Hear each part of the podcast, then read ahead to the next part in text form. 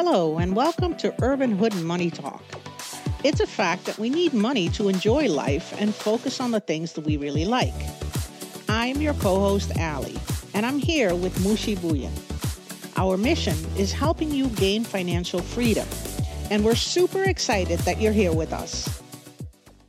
We are hoping that this uh, session today will be the first in a series. And I think what we're planning to do is to have, if we can manage it with the time that is available to us, to have four one one hour sessions and discuss four chapters in each session so that we can kind of, you know, get through this book together and discuss it and and share our ideas and our own personal experiences in some of these cases. So hopefully you have a copy of the book the reason that we feel it's important to have these sessions and talk to people is because in many cases you know we're reading these books and we're soaking up this information but if there's no outlet to talk to people or to analyze anything or to kind of make connections between what you're reading on the page and what's happening in your own life, then sometimes it just stays on the page. So we're hoping that with these sessions that we can uh, do a little bit more and that there's a little bit more connection and that hopefully the people who are here and the people who are listening can take a little extra step besides the reading and get more out of it and and actually apply some of these principles to their own lives. So that's why we are doing these sessions, and that's why what we're hoping that you'll be getting out of it. So I'm Allie, and Mushi is also here to help with the presentation of this. So we're happy that you're here. Welcome today. We are talking about the book Think and Grow Rich by Napoleon Hill. And Napoleon Hill did all of this research with lots of different people over a period of 25 years at the request of Andrew Carnegie. I think we all know who Andrew Carnegie is, a very rich man, and he wanted to find out what's the secret to rich people becoming so rich and he asked Napoleon Hill to help him with that. And so they did it 25 years worth worth of research with a lot of different people to answer the question how is it that wealthy men become that rich? And of course, this was written in the early 1900s. So when he's talking about men, he really means men. We'd like to think these days that when we talk about men, then that means humanity, right? So right. that includes includes women nowadays. Oh. Uh, but but back then that was limited. So I think he probably was really talking about men. Ali, it started. The book started in 1900, 1906 1906 so if you think of that what happened in 1906 then back then you know it was like you know they used to look at all the men's world right? All the men's used to be in in, in main workforce and so on. However right. uh, one of the things that i want to clarify those who never heard about andrew carnegie think of him like today's as we are sharing today um, this this recording on January 2022, the richest man in the world is is Elon Musk, the founder of Tesla, and second richest man is the founder of Jeff Bezos, founder of Amazon. So uh, back then at that time when the book he was thinking to write down that that he was the richest man in the world. That's why you know he thought, okay, if I I die, that all the things I have done in my life and how I became richest, then and how a immigrant person from Europe moved in this country. He was living in Staten Island as a refugee, and as a refugee who was poor, didn't have anything, and he was the richest man in the world. So why not share that knowledge before he leaves the world? That yep. was his intention uh, it's nice that he shared this, right? I, th- I think sometimes people have the idea that rich people don't want to share. Rich people want to keep everything for themselves. Right. But the truth is, there's plenty of wealth to go around. Uh, so the fact that he was willing to share these lessons with the world and hope that other people could benefit from that uh, and and become financially successful as well. Um, you know that that's of course a, a really nice thing. Right one of the things that I would like to say about this, you know, we we all eh, we have a lot of uh, podcasts and and webinars about how to make money, how to increase money, how to protect your money. You know, Urban Hood is really a, a financial learning platform because we believe that we all need financial stability in our lives. So the book is Think and Grow Rich. But one of the things that really appeals to me about this book is that the principles in this book, of course, the book was written for people who want to become rich, who want to make a lot of money, and it kind of gives a blueprint. What can you do to allow that to happen? But I think what appeals to me a lot about this book is that these principles that are described in this book don't only apply to becoming rich, but the principles described in this book also can be applied to anything, any dreams that you may have that you want to accomplish, even if it's not related to money whatsoever. Any kind of thing that you have always thought, oh, I wish that I could do that. If you apply the principles that are set out in this book and use this blueprint as your starting point and follow through with it, then you can really accomplish any goal, not just how do I make a lot of money. So to me, that's really a, I guess, a draw to this book that, you know, when we change our mindsets, there's a lot that we can accomplish. So um, I just want to put that out there. Yes, our audience is people who want to know how can I become rich? What can I do to earn more money? But at the same time, there's a lot here where we can improve the quality of our lives in other ways uh, Uh, rather than just the financial path that we're walking on. Oh, well, it tells you the story. Anything typically you are not a fan of reading any book about money, any book about millionaire. I know that, but it took me long time to recruit you. Read the book, see it's going to help you to. But yeah. anyway, let's let's move forward. Yeah, we'll move forward. Yeah, learn more about it. Yes, thank you. So the first chapter in the book is about thought, right? And so he Hill describes a story about a gold miner finding gold in in I think in California in in a gold mine and upon finding a tiny little bit of gold investing so much money and getting a lot of funding from friends and family to get the right equipment to start digging for gold. And then time passes and time passes and time passes. And he doesn't find any more gold. And he ends up selling his equipment basically almost like scrap metal. And he gives up on his dream of finding the gold. But the person who buys all that equipment actually takes the advice from somebody who can who has studied the ground and who understands how these things work and what they find out is that the first people who were trying to look for the gold and didn't find it and gave up were only three feet away from where a ton of gold was in the ground. So, Hill says in this first chapter, when we're thinking about thought he says one of the most common causes of failure is the habit of quitting when one is overtaken by defeat. Right. so we don't uh, so many people uh, work really really hard, but when things gets bad, I guess in challenging in their life, they give up. So whole idea of this, as you mentioned, that if you truly truly desire something and you work at, hard at it then it takes time to get there but don't quit it. Quitting is not an option. If you really want to reach that dream or desire that you you want to get for your life. Yes. And we should realize that every journey that we take is going to be met with obstacles.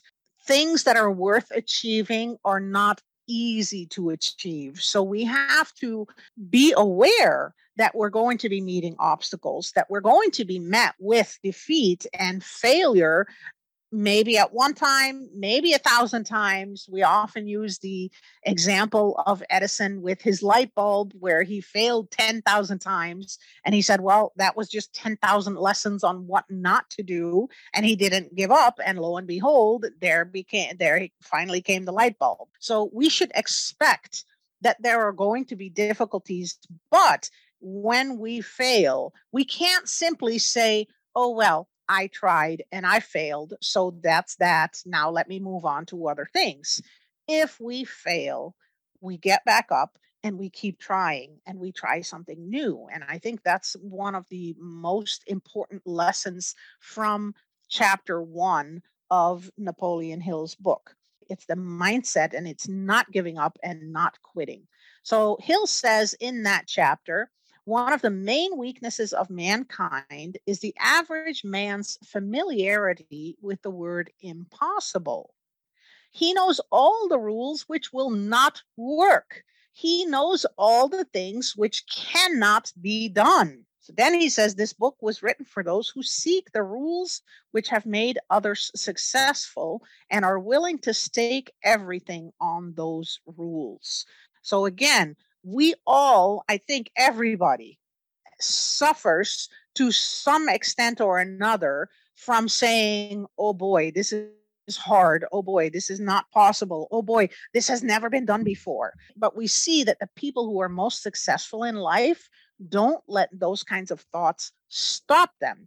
They find a way to reverse that kind of a thought process and you know then they always say oh the word impossible doesn't exist if you split it up. It simply says i'm possible so it's the whole idea of changing your mindset and not being bogged down with all this negative talk and instead realize that anything can be achieved so long as we have an open mind and are willing to look for the ways that it can be achieved so we need to maintain a spirit of open mindedness.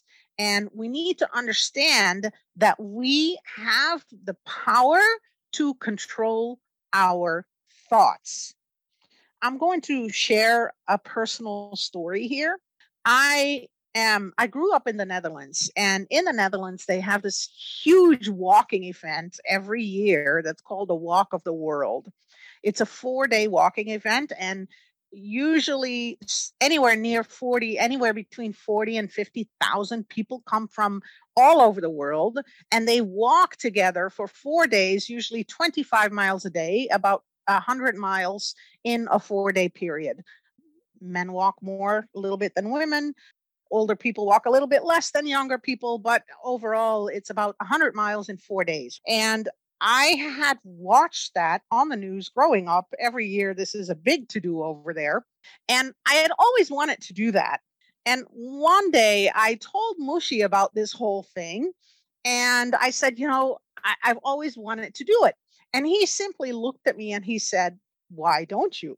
And then I thought about all the reasons that I had always been telling myself why I can't do it the biggest reason was that everybody in my family generally said everybody who does that is crazy. Who in their right mind would want to walk 100 miles in four days? That's insane. And then we get of course other excuses. Um, it's it's nowhere near my house.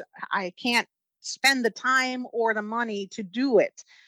I had the idea of okay if i'm going to travel to the netherlands my family still lives there if i'm going to travel to the netherlands can i justify being there for a week when really what i want to do is spend that time with my family instead? Right? So i have a million excuses why this couldn't be done but when mushi asked me if you've always wanted to do it why do you think you can't do it I found that all of these things that I had told myself that made it impossible to participate in this walk were all just excuses and nothing else. It was all these negative thoughts that prevented me from even thinking that it was possible for me to do it. And once he opened my mind and said, Well, I think those are just excuses, I started to realize that yes, this could actually be done. And three years ago, or maybe four years ago by now. I can't remember exactly, but um, in the summer, in the summer, I actually went there and I went on this walk, and it was an amazing, amazing, amazing experience for me. So this whole idea of get out of your head, stop making excuses, have an open mind, and think of solutions rather than thinking of problems. It really speaks to me. And I think that's what this uh, this chapter 1 is all about. We uh, have the power to control our thoughts. Right, like you said, we have the power to control our thought, we have the power to control our desire. And if your desire is strong enough, no matter what, you will make it happen think of that how many refugee how many people come in this country how many migrated people come in this country every year every every decades right? However from there when uh, this author this founder andrew carnegie went through that it was not easy. If it's easy everybody would get it. So you have to do something exceptional. It's hard. It's tough. And you are going to get challenged. But the one is stick to those challenge those hardship they are the one rise above. So that's what it, it is that you know you have to take all those negativity out of your mind and just focus solution. That's exactly what you did ali. When i remember that the conversation when we had it, many times you used to tell me this that that. You know we went back and forth then slowly slowly you opened up your mind. Mm-hmm. yep. Yep so I think it's funny that in this book, Think and Grow Rich, Napoleon Hill outlines 13 different steps to becoming rich. And thought it, although that's the that's the topic of his first chapter in the book it's not a step towards the riches. But in my mind i think he should make it 14 steps because in my mind i think thought is really the first step. We have to be able to convince ourselves that this is what we want this is what we can do these are the possibilities. So it it starts with thought and in my mind we can say that that's the first step towards riches but um, he doesn't list it as the first step. Like you said you know, in the book he mentioned about 13 principle. You know this principle of the first one is desire. So when you said your desire starts with the thought if you really want to get it then you are going to be control those negativity right? So right. let's not everyone is unique. You know we have many of you on on this uh, on this live session also listening. Know however you are wherever you are at that you know that you are different so to you to some of you yes yeah thought is different. Some of you know thinking think is different. Some of you think oh mindset is different. Whatever that is you gotta know why you are doing it. That's why you know the when you mentioned that a thought should be number one. Yes it is. That's why chapter one he named it but principle of this number one principle is the one he mentioned later on. It's, it's yep. ties with your why. Why do you want yes yeah. Why, why do you want to do this? Your your why. Right. So if we think about the purpose of the book is about getting rich, having a lot of money. So what he says when you're thinking about your thought and your and your desires and what is it exactly that you want, then he says decide on the exact amount of money that you desire. Don't just say, I want plenty of money. Don't just say, well, I need enough to get by, or don't just say, I want enough that I can live comfortably. He says, give an exact amount that you desire, whether that's, you know, a hundred thousand dollars, a million dollars, two million dollars, uh, however much that's going to be, you need to be specific about the m- amount that you desire and keep telling yourself and reminding yourself of the amount rather than just being vague and saying, I want plenty of it. At the end, he says of this chapter, when riches begin to come, they come so quickly in such great abundance that one wonders where they have been hiding all those lean years. This is an astounding statement, and all the more so when we take into consideration the popular belief that riches come only to those who work hard and long. When you begin to think and grow rich, you will observe that riches begin with a state of mind, with definiteness of purpose. So that's a quote from the book. That's not something I made up. Um, that's that's just a direct quote from the book. So things will come. Uh, changing your mindset. It was Henry Ford who said, "Whether you think you can or you think you can't, you are right." whatever it is that your subconscious mind keeps telling yourself that you keep telling yourself um, whether it's positive or negative you get what you believe so if you think positive things positive things will happen to you if you think negative things then negative things will happen to you so that is the idea of changing your mindset you just reminded me something, Ali, that uh, some mm-hmm. of you may already heard about it. Laws of attraction.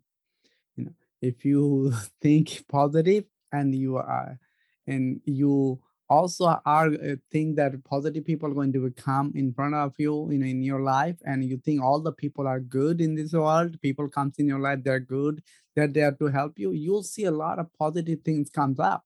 So you do not make those mi- misconception that you know think about oh no you know everybody's bad no i'm, I'm getting all these bills coming in but if you think of that know your money is coming if it's about money money is coming in instead of bill think of the that that your check coming in think of that effort you're putting that that you're going to get money is going to be deposited in your bank in your account you are going to see that those things those, those ways how we don't think about how just have that thought so laws of attraction is one of the things that some people say, "Oh yeah, I believe in that." Yes, you're right about that.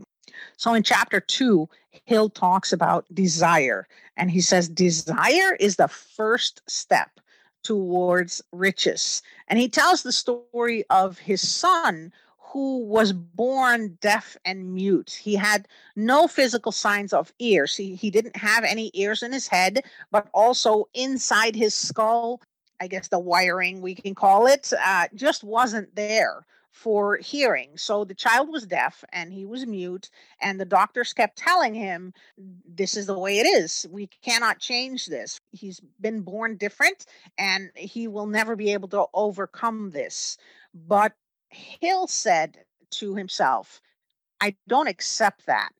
I want my son to have a normal life. I want my son to be able to hear. And he instilled in his son that idea that he's special and that he can attain the things that he wants to attain. And in the end, of course, they were able to find an early hearing aid, I guess is what it was. Yeah. And he was indeed able to hear at the end. So the whole idea of desire, desire, desire, you want something bad enough and then you work for it and it will it will come to you. So desire is the first step to riches that he's describing. Now, he also gave the example of a scientist called Barnes, who actually he wasn't a scientist, right? He was a salesman. Barnes, who wanted to work with Thomas Edison. And in his effort to work with Thomas Edison, Thomas Edison had no idea who Barnes was. In his effort to work with Thomas Edison, Barnes gave up everything in his life to make that happen. In essence, he burned all of his bridges. And Hill says he left himself no possible way to retreat. He had to win or perish. That is all there is to the Barnes story of success. That's what Hill said. So we can ask ourselves is it necessary to burn our bridges to make sure that if we want something bad enough that there is no way to go back and that's a question I think that makes people very uncomfortable because, of course, there is safety in the known and there is safety in what we have right now. actually, I know that uh, there's a motivational speaker called Craig Valentine. He says the only thing that's standing in the way of things being great is the fact that things are good. Why? Because when things are good, we're satisfied, we feel safe, things are good, right? If things are bad, then we know that we have to make big giant steps or take drastic measures to turn that around. But if things are good we feel comfortable. There's there's comfort in safety. So if we are doing okay with our lives and we want more from it maybe we are not able or willing to take the risks that should be taken in order to actually reach that next level so you can ask yourself is it necessary to burn bridges in order to get to the next level? Are you willing to burn those bridges? But Hill says in the book that in most cases it, it's necessary. And definitely here in this example, like if, if you're not willing to burn your bridges, it's going to make it more difficult to get where you want to go. But it, it's hard for us to to do that. So ask yourself, what are you doing when you are down or you or things doesn't go in your favor if it's easy anybody would have get get it nothing is easy right elon musk who hear about elon musk that he's the ceo of not one business three four five other business that he's doing two of two public company and other business he has in in the pipeline he works more than 130 hours a week so those are the things that you know, whenever we say no it's not for me no, it is. If you really, really put your mind to it. Back yes. to you, Ali. Yeah. Yeah, I want to get back to the book here. Um, I, I, think these kind of connections with what's happening in our own lives and in the in the lives of people today, I, I think those kinds of connections are valuable for us. But let's get back to what he's talking about in the book. When he's talking about desire, and he says that there are six very definite practical steps that you can put into place and start practicing in order to make those desires actually come true. And the first step that he outlines is fix in your mind the exact amount of money that you desire. Again, he's talking about becoming rich if you have other goals in life, it, it's not necessarily about money, but be specific. We've talked about smart goals or smarter goals in other sessions. So be specific. What is it exactly that you want? That's your first step. Write it down. Second step, determine exactly what you intend to give in return for the money that you desire or for the goal that you desire. And so, what does that mean? What do you give in return? Nothing is free. Everything takes effort. So, what is it that you are willing to do? What is it that you are willing to give up? What is it that you are willing to put in in order to reach this desire that you have?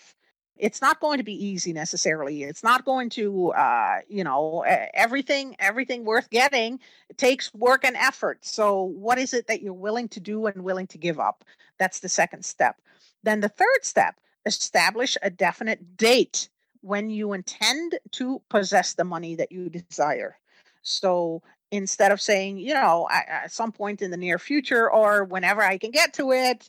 These are things that people, you know, say when they when they make goals or when they state that they, there are certain things that they want you know well i guess maybe i don't know by the time i'm 30 or before i'm you know before i have kids or before this or before that but they don't have a specific date in mind so hill says pick a date and stick to that date just like you need to be exact about what you want you also need to be exact about when you want it. And then, fourth is create a definite plan for carrying out your desire. And this is something that he's going to be talking about in later chapters. What is this plan? But you can start outlining things. I need to, this is step one that I need to do. This is step two that I need to do. And you can have deadlines for each of these different steps within your plan. A journey of a thousand miles starts with what? The first step.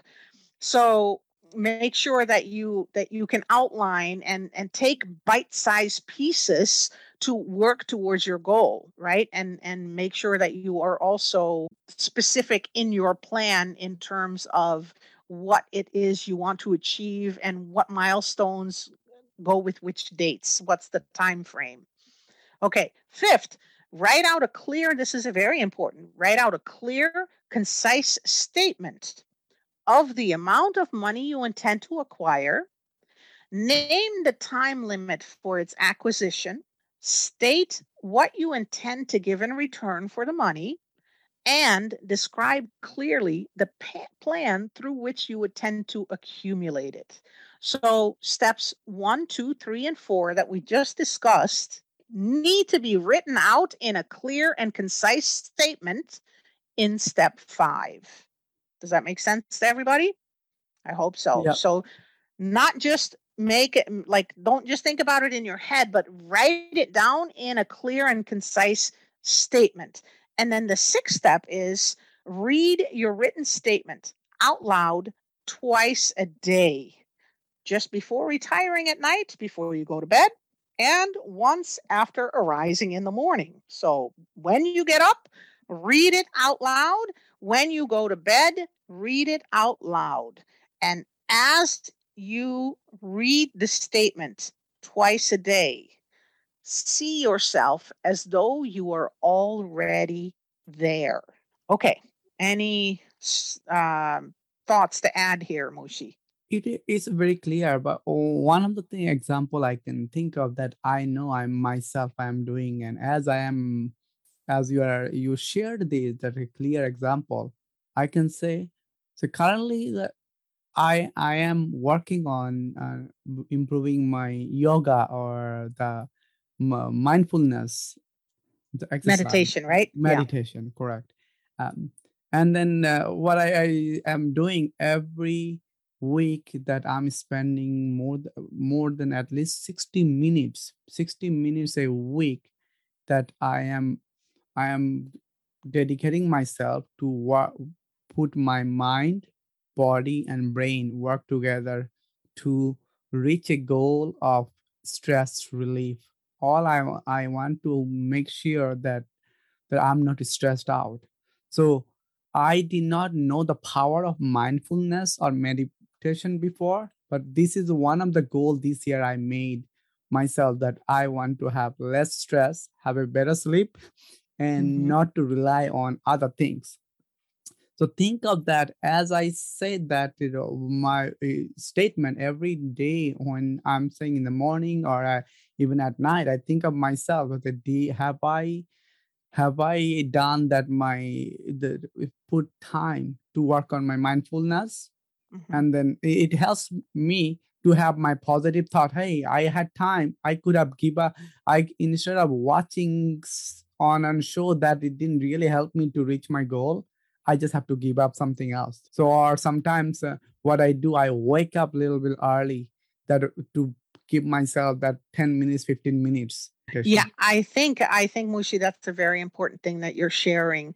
This whole idea of mindfulness, putting ourselves in this state of mind that allows us to be both positive and productive during the rest of the day. So we may have a lot of different goals. All of us, you know, we're different people. We have different desires. We have different things that we that we want to accomplish, different values maybe, but putting yourself in the right mindset at the beginning and the end of the day is actually a really important thing that we should all do regardless of what it is that we are hoping to accomplish or what it is that we want to uh, that we desire and that we want to get done. Right. We can't just go through all of these steps and just hurry, hurry, hurry, stress, stress, stress. Right. So, mindfulness, that is definitely something that we should all try to attain on a daily basis and and work towards on a daily basis and and your day will just go so much better and your week will go so much better and your month will go so much better and there you have it. All of a sudden you just feel better and better things happen. Back to the book uh, he says only those who become money conscious ever accumulate great riches Money conscious means that the mind has become so thoroughly saturated with the desire for money that one can see oneself already in possession of it. To me, this is somewhat problematic because then I think, okay, how much money is enough? You mentioned this before. I'm not one to say, oh, I need $5 million or I want to be a billionaire. That's not who I am personally. So, this kind of a statement kind of rubs me the wrong way but at the same time if i if i put that to work towards other goals and dreams that i have then it, it makes sense we have to make sure that we basically live and breathe the thing that we want in order to make it happen. And he also says practical dreamers do not quit. It comes back to what he said in chapter one. There will be failures. That's okay. We can stumble and we can fall, but we can get back up and continue going. Magical word is practical dreamers. We are we all have right to dream, but dream practical. And and I guess by practical dreamers, meaning like this is something that we can put actions towards obtaining. Cannot join a gym and expecting that you know you're going to going to you're going to transform. You gotta sweat. Right. I can't just dream about being fit and in shape and and nice and lean. I have to put in the work. If I'm a practical dreamer, I can visualize myself in that way, but I have to visualize myself going to the gym and I have to visualize myself eating healthy and then I have to actually do those things and follow through. Otherwise, it's not going to happen. So it's it's not just dreaming and telling yourself that it's going to happen. It's it's putting the steps in place to get them done. Third chapter in Napoleon Hill's book is the second step towards attaining riches, which is faith. And with faith, he means the visualization of and the belief in attainment of your desire. So, again, seeing yourself there and believing this is what's going to happen. This is not something that's impossible. This is not something that's unattainable. Why would it be unattainable? Other people have done it. You can do this too. So see yourself in that position of success that you're striving for and visualize it, believe it, and that's what he calls faith. And you know, we can we can draw on that when we think of faith normally in in everyday life, either something religious, it doesn't have to be religious, but often it's this idea of I believe in things that I cannot see but I know that these things are there, whether that's religious or something different. We have faith in certain things that they will happen, even though there's not really any scientific proof that they will happen. That faith is there, and that's what he's talking about here knowing without any question in your mind you, it's you going just, to happen. You reminded me something like uh, we always use it it's called gut feeling you know your gut feeling your gut tells you not to do it not to and you sometimes you do it then you start blaming yourself. Faith is also similar to those who thinks and i had that gut feeling. My gut feeling or in our i had that strong belief is going to happen. That's also applicable in this scenario Yes. And so the idea of go with your gut becomes mm-hmm. very important. I, I agree with that. If you feel wrong about certain things, there's a reason why the hair at the back of your neck stands up and yells, danger, danger. But at the same time, if you have a good feeling about something, if you think, wow, this is it, then jump on the wagon don't don't let the wagon pass you and and not get on so have indeed trust that gut feeling. If you have a good gut feeling, don't let it pass you by, but follow through with it. And I wanted to also remind others who is thinking, yes, my gut feeling tells me always gives me the, the negative thought. Remember, we started with thought is positive thought and have program yourself that way you can have that positive thought. And in chapter 2 he talks about desire and it gives you that six steps. So when you start reminding yourself the, those steps that how you came up with the plan and what desire you what you're ready to give up to reach that goal and when negative thought comes in you quickly just snap it out, out snap out of it and just put a positive thought into it gut feeling or faith comes in sometimes people always say you know i cannot go there. I cannot go on this vac- vacation because i'm poor. I cannot do this. I'm poor right? Poor is has nothing to do what you're facing today. You might be going through a challenge in financially today and the challenge is like that because of the challenge you are you are broke. Broke and poor is not the same so that's what it means. Later on you're going to see in the book he talks about it what you can do to reprogram yourself. That way you have more and more positive thought, thought comes into it. And you also have to surround yourself with the right type of people. Hang out with the people who already reached there who are who already thought that that's possible. They will never t- tell you. People who reached those direction they will not discourage you so you need to learn that knowledge is the biggest thing that you have to keep seeking and working on it we touch a little bit on what's coming up in the next chapter, which is auto suggestion, meaning we can change our mindset, we can change the way we think, and by changing the way that we think, we can change what's happening in our subconscious thinking. So that's coming up in the next chapter. One of the things that that kind of is striking to me in this chapter about faith is that Hill describes faith as an emotion.